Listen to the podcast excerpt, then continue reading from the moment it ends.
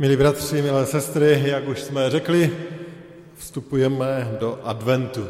To adventní poselství je spojeno s očekáváním, s očekáváním příchodu Pána Ježíše Krista. A v adventu často ty biblické texty, které čteme, na které kážeme, se také týkají osoby Jana Křtitele, protože on byl tím, který připravoval ten Ježíšův první příchod. A tak se často připomíná jeho poselství, připomíná se jeho zvěst, protože vlastně hovoří o připravenosti. A advent je o připravenosti. Připravenosti na to, že Pán Ježíš Kristus jednou opět přijde. Už ne jako miminko, ale jako pán pánů a král králů a vezme nás do země, kterou pro nás připravil, kterou připravil, pro kterou nás stvořil vlastně pro věčnost s ním. A taky dneska přečteme část toho příběhu týkající se Jana Křtitele a přečteme si předpověď o narození pána Ježíše, eh, pardon, Jana Křtitele. To, jak to bylo předpovězeno a co se tam stalo. Příběh, který mnozí znáte, není úplně krátký, ale přečteme ho celý, dovolíme Božímu slovu, aby mluvilo ve své celistvosti. Pokud by měl někdo samozřejmě problém stát, klidně zůstaňte sedět. Vy ostatní, pokud můžete, postavme se a přečtěme z Lukášova Evangelia z první kapitoly od verše pátého. A ten text, pokud jste součástí toho adventního zastavení, které jsme připravili, to je vlastně biblický text, nad kterým v těch dvojicích máte spolu diskutovat, tak doufám, že nedám odpovědi na všechny otázky a že budete mít ještě o čem spolu hovořit. Ve jménu Pána Ježíše čteme od pátého verše. Za dnu judského krále Heroda žil kněz jménem Zachariáš z oddílu Abiova. Měl manželku z dcer Áronových a ta se jmenovala Alžběta. Oba byli spravedliví před Bohem a žili bezúhonně podle všech hospodinových příkazů a ustanovení. Neměli však děti. Alžběta byla neplodná a oba již byli pokročilého věku. Když jednou přišla řada na Zachariášův oddíl a on konal před Bohem kněžskou službu, připadlo na něj losem podle kněžského řádu, aby vešel do svatyně hospodinovi a obětoval kadidlo. Venku se v tu hodinu oběti modlilo velké množství lidu. Tu se mu ukázal anděl páně, stojící po pravé straně oltáře, kde se obětovalo kadidlo. Když ho Zachariáš uviděl, zděsil se a padla na něho bázeň. Anděl mu řekl, neboj se, Zachariáši, neboť tvá prozba byla vyslyšena. Tvá manželka Alžběta ti porodí syna a dáš mu jméno Jan. Budeš mít radost a veselí a mnozí se budou radovat z jeho narození.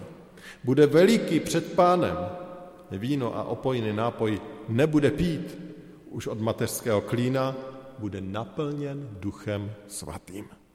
A mnohé ze synů izraelských obrátí k pánu, jejich bohu. Sám půjde před ním v duchu a moci Eliášově, aby obrátil srdce otců k synům a vzpurné k moudrosti spravedlivých a připravil pánu lid pohotový. Zachariáš řekl andělovi, podle čeho to poznám? Vždyť já jsem stařec a moje žena je pokročilého věku. Anděl mu odpověděl, já jsem Gabriel, který stojí před Bohem. Byl jsem poslán, abych k tobě promluvil a oznámil ti tuto radostnou zvěst. Hle, oněmíš a nepromluvíš až do toho dne, kdy se to stane, poněvadž si neuvěřil mým slovům která se svým časem naplní. Lid čekal na Zachariáše a divil se, že tak dlouho prodlévá v chrámě. Když vyšel, nemohl k ním mluvit a tak poznali, že měl v chrámě vidění.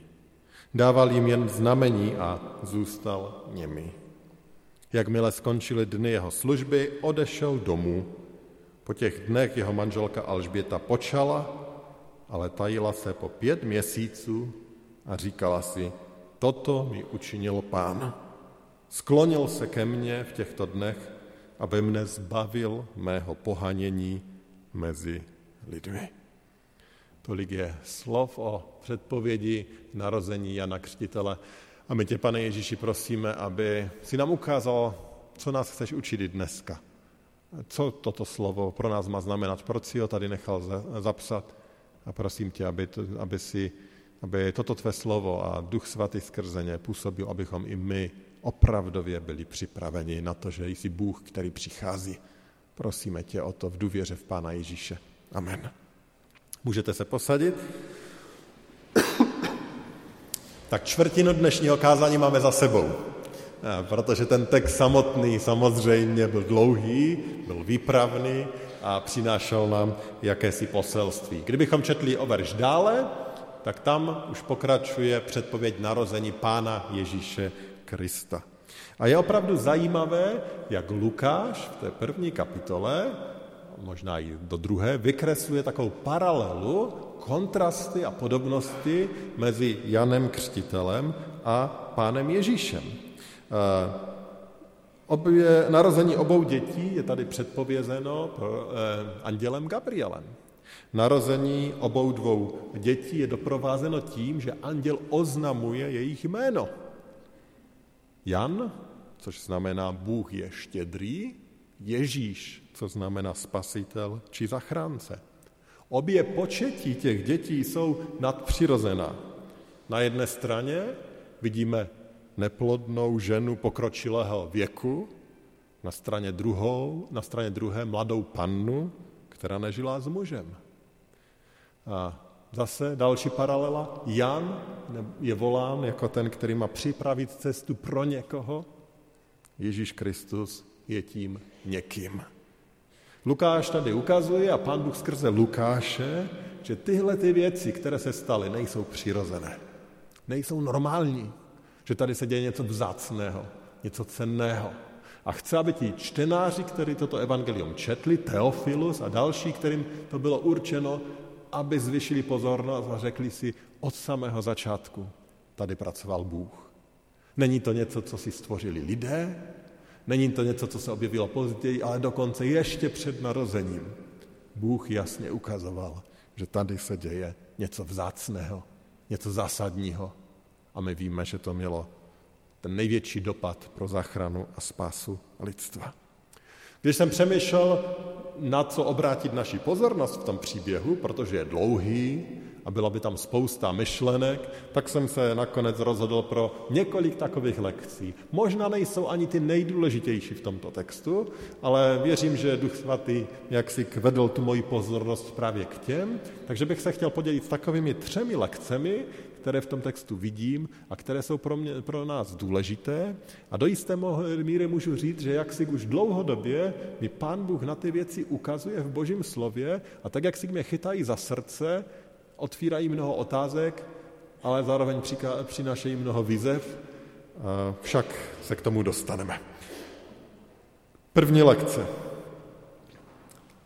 První lekce, to jsem nazval, lze být bezúhonný. Lze být bezúhonný. V tom našem textu je totiž velice nádherné představení Alžběty a Zachariáše. Když je Lukáš představuje čtenářům a nám všem, tak jak je popisuje, co o nich říká? On o nich říká, a to je verš 6, oba byli spravedliví před Bohem a žili bezúhonně podle všech hospodinových příkazů a ustanovení. Žili bezúhonně podle všech hospodinových příkazů a ustanovení. Chtěli byste, aby o vás jednou někdo řekl, vaše jméno, žil bezúhonně podle všech hospodinových příkazů a ustanovení. No to je krásná vizitka. A až nás křesťany skoro nám říká, teď to přece ani nejde. To je aspoň něco, co mě napadlo. Jde vůbec žít bezúhonně podle všeho? Teď my přece všichni víme, připomínáme si to často, že jsme lidmi hříšnými, že chybujeme. Každý z nás to ví. Já se na sebe podívám, podívám se, jak jsem žil včera, předevčírem, minulý týden, minulý měsíc a vidím spoustu svých pádů, slabostí, selhání, kde jsem Pána Boha zarmoutil. Jak může být vůbec o člověku řečeno, že žili bezúhonně? Byli oni svatí, bez hříchu? No víme, že ne. Teď takový byl jenom pán Ježíš. A přesto je to tady řečeno. Později se podíváme na to spravedlivý před Bohem, ale zkusme se teď zamyslet nad tím, co to vlastně v Bibli znamená, když je o někom řečeno, že je bezúhonný. To, že člověk je hříšný, to je jasné, už jsme to řekli. Určitě to muselo platit i Alžbětě a Zachariášovi, takže jedno víme jistě, neznamená to, že člověk je bez hříchu. Tak co to znamená? Ono to zní velice kategoricky a, a silně, ale kdybychom se podívali do božího slova, tak bychom zjistili, že takových tvrzení o některých lidech, že jsou bezúhonní, tam je spousta. Co víc, našli bychom tam spoustu výzev, že my jako křesťané máme být bezúhonní, rizí, dokonalí a našli bychom jiné přídavky. A to je právě to, co jsem zmiňoval, co mě jaksi v posledních týdnech, měsících chytá za srdce a mám pocit, že to je všude. Kde otevřu to boží slovo, tak tam najdu. Otvíral jsem tady, čtu to a říkám, no jasně, pane Bože, zase bezúhonnost. Alžběta a Zachariáš, bezúhonní. Na Slovensku jsem eh, učil list Filipským a teď se dívám, první kapitola, buďte rizí bezúhonní, druhá kapitola, buďte rizí bezúhonní. No pořád to tam je. A, já, a ve mně to křičí, ale já nedokážu. Já jsem hříšný člověk, tak co to tady po mně, pane Bože, chceš? Jeden příklad za všechny. Filipským, druhá kapitola, 14. a 15. verš. Všechno dělejte bez reptání a bez pochybování, abyste byli bezúhonní a rizí. Boží děti bez poskvrny, uprostřed pokolení pokřiveného a zvráceného. V něm svítíte jako hvězdy, které osvěcují svět. To je podle Pavla bezúhonnost křesťana. Prostě to, že jsme rizí, že jsme bez poskvrny uprostřed pokříveného pokolení, že v něm svítíme jako hvězdy. Co to teda po mně pán Bůh chce? Jak, jak to mám žít? Co to znamená, když vím, že jsem hříšný a, a nedokážu být dokonalý? Znamená to, že to je něco, co nikdy nedosáhnu, ale mám o to usilovat? No, když nám Boží slovo říká, že máme být jako Kristus, tak tam je to jako, protože je jasné, že, že to nikdy nedokážeme. Ale tady není žádné jako, tady říká, buďte bezúhonní, buďte rizí. Eh, John Piper, kazatel ze Spojených států, když mluví o té bezúhonnosti Alžběty a Zachariáše, tak ji definuje takto. Plnili svoje povinnosti takovým způsobem, že nedali nikomu příležitost, aby cokoliv proti ním měl plnili svoje povinnosti takovým způsobem, že nedali nikomu příležitost, aby cokoliv proti ním měl. A to nezbytně neznamená, že nikdy nechybovali, ale že když chybovali, tak záležitosti dořešili takovým způsobem, že nikdo proti ním nic neměl. A tak je vlastně definována ta lidská, biblická bezúhonnost. Že je to jakási spravedlnost před lidmi. Ona neznamená bezchybnost, ona neznamená bezhříšnost, ale ona ukazuje na to, že i jako hříšní lidé věci uvádíme do pořádku, omluvíme se, napravíme to tak, aby proti nám nikdo nic neměl. Když se možná podíváte kolem sebe, tak vnímáte lidi, o kterých byste řekli, no tak to jsou lidé, kteří jsou pro mě vzorem. To jsou úžasní lidé. To jsou lidé charakterní, poctiví, čestní, těch si vážíme. A potom na něk, někdy, chtě nechtě, si řekneme, no tak na toho člověka pozor. Ten, jak má příležitost, tak, tak vás zneužije, eh, obohatí se, něco z toho vytříská, je falešný, nebo pomlouvačný, nebo kdo ví co všecko. Prostě i my sami to jakýmsi stylem vnímáme. A eh, Boží slovo nás volá, abychom my byli ti, kteří mají jméno že to jsou bezúhonní lidé. Ne kvůli toho, abychom se byli do prsou a říkali se, dívejte se na mě. Ale on říká, v tom, jak napodobujeme Krista, tak toto má být naše svědectví. A teď samozřejmě nejde o to, že nás někdo může nepoctivě nebo falešně z něčeho obvinit, nebo dokonce nám vyčítat naši víru a, a nevím kde co. Ne.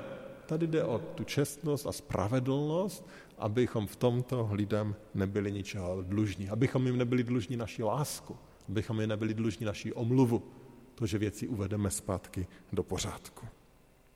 Žijeme ve světě, kde je spousta nepoctivosti. A i nám, křesťanům, samozřejmě hrozí, že do té nepoctivosti spadneme. Četl jsem, že ve Spojených státech byl proveden průzkum mezi dospívajícími studenty. A to především mezi těmi premianty ve třídách, mezi těmi nejlepšími. A 80% z nich se přiznalo, že podvádějí, že neváhají použít zakanalé prostředky takzvaně, aby dosáhli lepších výsledků. A mluví se, dělali, i u nás se ptali rodičů, zda vedou děti k čestnosti, taky jsem viděl takové jakési rozhovory, ale to byla maličká statistika. A tam bylo napsáno, že ne, že málo který rodič vede dítě k poctivosti, k čestnosti. To je jenom jeden obraz, jedna součást možná té bezúhonnosti. Věci, na které jsme už rezignovali, to neřešíme, když to jde nějak ošetřit, i když nečestně, abychom my z toho neměli tak velkou škodu, tak to tak uděláme. To je jenom jeden z rozměr. Nepoctivost. Ale mohli bychom tady mluvit o mnohých dalších věcech. O tom, jak je někdo urážlivý, o tom, jak někdo neumí eh, odpustit, o tom, jak je někdo hněvivý a vybušný, o tom, jak někdo ostrým jazykem ublíží, nebo činem, nebo nevšímavý, neslušný ke starším a nevím kdo co. A Boží slovo říká, buďte bezúhonní. Žijte bezúhonným způsobem. Ano, to je to, k čemu nás volá. A nakonec to je to, k čemu nás volá i ten advent a k tomu nás volá příklad Zachariáše a Alžběty. Jak jsem řekl, oni nebyli bez hříchu. Byli to hřiští lidé. Jenom si můžeme představovat, jak asi žili. Ale byli to ti lidé, pro kteří byli příkladem víry, příkladem zbožnosti a Boží slovo Lukáš pod vedením Ducha Svatého říká, oni byli bezúhonní. A ještě silněji to říká, protože říká, že žili bezúhonně podle všech hospodinových příkazů a ustanovení. Takže oni se, oni toužili, milovali hospodina natolik, že toužili žít tak, jak on chce. A to je výzva pro nás všechny v tomto adventu. V advent znamená být připraven. Být připraven znamená toužit žít tak, jak chce Kristus. A když padnu, tak to dávat do pořádku. Když ublížím člověku, tak to dávat do pořádku, aby o mě řekli, že nejsem nikomu nic dlužen, že žiju životem, který je vypořádán. To je ta první výzva. A Alžběta a Zachariáš byli bezúhonní. Oni byli připravení. Tak ta otázečka pro mě, pro nás je, jak je to s námi. Potom ta druhá lekce, kterou tam vidím, a to je ten druhý, to dru, ten druhý titul, chcete-li, který jim tady Boží slovo dává. Tam čteme také, že byli, oba byli spravedliví před Bohem. Říká ten šestý verš. Oba byli spravedlní před Bohem. Když se řekne bezúhonní, ve smyslu, že máme všechno vyřízeno s lidma a že máme jakousi dobrou pověst, tak to ještě člověk může chápat, ale jak může být někdo spravedlivý před Bohem? Teď to je ještě silnější vyjádření. Teď my víme, jaký jsme, že nedokážeme žít správně ve všem. Ale co to znamená být spravedlivý před Bohem? Znovu bychom v Bibli našli mnoha vysvětlení. Vybral jsem jedno z žalmu 32. Poslouchejte, co tam zapsal David. Blaze tomu, z něhož je znevěrnost sněta, jehož hřích je přikryt. Blaze člověku, jemuž hospodin nepravost nepočítá. V jehož duchu není záludností. Svůj hřích jsem před tebou přiznal, svoji nepravost jsem nezakrýval, řekl jsem, vyznám se hospodinu ze své nevěrnosti a ty jsi ze mě sněl nepravost hřích můj. Z tohoto textu a z mnoho dalších je jasné, že spravedlivý před Bohem není ten, kdo nic špatného neudělal, no ten by byl taky spravedlivý, až na to, že takový žádný člověk není. A spravedlivý, takový nebyli vlastně ani Alžběta a Zachariáš. Spravedlivý člověk před Bohem je ten, kdo pokorně, tak jak David tady v tomto žalmu, prosí Boha o odpuštění nespravedlnosti. Ten je nazván spravedlivým Bohem. Před Bohem. Tomu Bůh dává svoji spravedlnost. Od toho Bůh odnímá jeho nepravost v Pánu Ježíši Kristu na kříži a dává mu svoji spravedlnost. A to je příklad Alžběty a Zachariáše. Oni byli lidmi víry, lidmi pokání a Bůh je nazval spravedlivými. A mohli bychom samozřejmě přidat mnoho dalších titulů, ale spravedlivými jsou nazváni v našem textu. Pokání je nesmírně těžká věc. Pokání nebo milost pokání je vlastně boží dar, že se pán Bůh nad člověkem smiluje. Zrovna tento týden jsem byl v kontaktu znova s jedním mužem, mužem, který vyrostl ve víře, k víře ho vedli rodiče, vyrostl v dorostu, v mládeži. Ale někdy, nevím, kdy to přesně bylo, začal ve svém životě tolerovat hřích. A vždycky je ten postup stejný. Zpočátku je to malá věc, nepatrná, ale člověk si ji omlouvá. Má své důvody. Není pokání. A ona přerůstá a roste dále a dále, protože takový je hřích. A teď to přerostlo u tohoto muže doslova v děsivou zvrácenost. Když člověk slyší ty různé věci v jeho životě, tak se skoro nechce věřit, že takhle je člověk schopen žít. A hrozivě mě to bolí u srdce a, a skoro se mi tomu nechce věřit.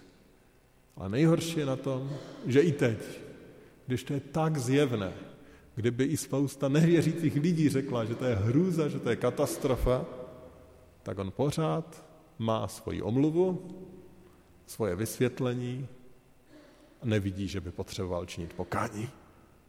Myslí si, že to je v pořádku. Všichni kolem něho jsou špatní, nikdo mu nerozumí a on pokračuje dále v té destruktivní cestě, která ničí jeho a všechno, co je kolem něho. Pokání je boží milost. Pokud člověk své pády, své selhání omlouvá, tak to člověka zabije. Ne v tom myšlence, že by padnul a zemřel okamžitě, ale vede to k věčnému zatracení. Ale pokud v pokání přijdeme k Pánu Bohu, tak on nás nazývá spravedlivými. Přestože ta naše špína je velká, jakkoliv velká, není nic, co by on neodpustil. Není nikdo, kdo by nemohl být nazvaný spravedlivým, pokud přijde po ten Kristův kříž a neskloní se tam. A to je to nádherné poselství Evangelia, které máme. A advent nás volá k tomu, abychom byli bezúhonní, ale také k tomu, abychom byli spravedliví. K tomu, abychom s lidmi žili tak, aby nám neměli co vyčíst, ale aby i před Pánem Bohem byly naše hříchy překryty krví Pána Ježíše Krista. A tím se dostávám k té třetí a poslední lekci, která na ně trochu navazuje. Víte, jaké slova následují po tom nádherném vyznání toho, že byli bezúhonní a spravedliví? Jednoduchá věta, která má tři slova. Neměli však děti. Spravedliví před Panem Bohem, bezúhonní, příkladní křesťané, neměli však děti. A ta třetí lekce, kterou chci zmínit, je ta, že ani naše spravedlnost, nebo boží spravedlnost a bezúhonnost nezaručuje bezproblémový život. Ano, z jedné strany je určitě pravda a máme plnou Bibli těch mnohých zaslíbení, požehnání a boží blízkosti. Pokud žijete s Pánem Bohem, pokud je nasledujete, pokud toužíte žít, jak on říká, tak vás to ochrání, mě to ochrání, nás to ochrání od spousty, spousty tragédií, od spousty, spousty problémů, od spousty, spousty bolestí, protože ta boží cesta je ta nejlepší možná. Ta boží cesta je ta cesta, která činí člověka šťastného a radostného v Pánu Bohu. Ale na druhé straně Pán Bůh nikde neslibuje, že to bude cesta bezproblémová. Alžběta a Zachariáš taky měli svůj problém. Problém toho, že neměli děti. A to určitě bolelo. Bolí to vždycky. Každé rodiče. V té době kdy lidé byli existenčně závislí na tom, že budou mít potomky, protože nebyly sociální systémy a jiné věci, to možná bolelo ještě více. A vidíme to i v tom textu, že ta bolest byla veliká, ještě se k tomu vrátím. A jenom chci připomenout i v dnešní době, abychom byli velice, velice citliví, když máme mezi sebou páry, které jsou bezdětné. Protože někdy i zdánlivým humorem můžeme působit hodně bolesti, zraňovat, ubližovat, někdy nechtě svými postoji, svými řečmi a je to opravdu bolestné. A to už ani nemluvím o některých takových předuchovnělých eh, radách, které pod rouškou zbožnosti, eh, jak si doporučují těm lidem, aby se ptali, jestli je pan Bůh za něco netrestá, jestli v životě není něco, z čeho mají činit pokání, anebo ještě taková rada, aby, jestli to není tím, že mají málo víry. Tak málo co prožívají bolest toho, že nemají dítě, ještě někdo spochybní jejich víru a jejich duchovní život a to jenom přidáváme bolesti. Buďme velice moudří a citliví právě i s těmi, kteří dnes nemohou mít děti, protože to je velká bolest. A i Alžběta to zažívala. V tom 25. verši tam čteme, toto mi učinil pán, když už byla těhotná, toto mi učinil pán, sklonil se ke mně v těchto dnech, aby mne zbavil mého pohanění mezi lidmi. Nejen ta bolest bezdětnosti, ale bolest eh, vysměchu, ponížování, protože byla bezdětná. Bezdětnost bolela. Alžběta a Zachariáš, zbožní, nádherní lidé, a přesto pán Bůh dopustil i tuhle tu bolest. Zbožnost a bezúhonnost nám totiž negarantuje bezbolestný, bezproblémový život. Když my jako křesťané zveme druhé ke Kristu, tak si musíme dát velký pozor, abychom je nezvali k bezproblémovému životu. Někdy to tak slycháváme. Přijďte k Pánu Ježíši, on všechno vyřeší. No ano, vyřeší mnoha věcí, ale neslibuje nám bezproblémový eh, život. Nasledování Ježíše často znamená život v bolesti a někdy je té bolesti více, protože pokud jsme křesťané a jsme pokolí, které křesťanské není, tak nám té bolesti někdy i přibude. Eh, takže i tady je to Boží slovo pro nás eh, jakýmsi stylem velice důležité, že nám připomíná tu realitu toho života. Ano, žijte bez problémů, žijte bezúhonně, žijte spravedlivě a ano, já vám nabízím spoustu požehnání, ale to neznamená bezproblémový život. Ale to, co to znamená, je, že i uprostřed těch největších problémů, největších těžkostí, bolestí a můžou být jakékoliv, zdaleka nejde jen o bezdětnost, já budu s váma. Já chci být vaší oporou. Já vás ponesu a já vás nakonec oslavím. Alžběta se Zachariášem se toho dožili ještě dříve než na věčnosti. Pan Bůh si je nadherně použil. Zažili zázrak setkání s božím poslem. Zažili zázrak toho, co jim udělal Pán Bůh. Zažili zázrak z toho, že jim Pán Bůh dal porozumět tomu, že přichází Mesiáš. Oni ještě tady na zemi zažili spoustu úžasných věcí, které běžný člověk nezažije. Ale především, především pokud dobojovali ten boj ve víře a věříme, že ano, tak zažili tu, tu věčnost s ním v dokonalosti. A tak, bratři a sestry, ten dnešní text nám dává Alžbětu a Zachariáše za jakýsi příklad. Příklad božího působení. Příklad dvojice, která byla spravedlivá před Bohem, bezúhonna před lidmi. Zároveň to byla dvojice, která zažívala mnoho bolesti, ale obstála. A pán Bůh si je použil k obrovskému dílu. Stali se rodiči Jana Křtitele, stali se součástí božitelského plánu. A následujeme i, toho, i ten jejich příklad vírou. A vězme, že k tomu nás může posílit právě náš Pán Ježíš. Žijeme pro něho a pak budeme i my připraveni na jeho druhý příchod. Pak budeme připraveni na to, že si v tom použije i nás. Amen. Pomodleme se. Děkujeme ti, pane Ježíši Kriste, a za ten biblický příklad Alžběty a Zachariáše. Děkujeme za to povolání k bezúhonnosti. A já ti děkuji za každého, kdo, kdo tady dneska je. Děkuji ti za každého, který má v tobě svého pána a krále, kdo tě touží následovat. A, a já se taky hlásím, že, že tě toužím následovat a prosíme tě, dej nám sílu, abychom mohli být proměňováni. Dej nám sílu, aby aby i my jsme mohli být ne lidmi, ale tebou nazvaní bezúhonní. Dej nám sílu, abychom mohli žít tak, abychom byli svědectvím proměněných životů. Dej, abychom um, ve své bídě a slabosti nezůstavali, ale v pokání se vždycky k tobě vraceli a řešili vztahy jak s tebou, tak s lidmi, abychom mohli být nástrojem požehnání. A dej nám také sílu nést bolest a těžkosti. Prosíme především o ty, kteří nesou velkou tíhu, velké starosti, velké trápení. Pane, ty jim buď oporou, posilou a dej, aby v těchto okamžicích zůstali věrní, abychom my všichni zůstali věrni až do dne tvého navštívení, naší smrti či tvého druhého příchodu. Pane, prosíme o tuto milost, protože víme, že sami toho nejsme schopni. Působ to v nás, způsob to v nás.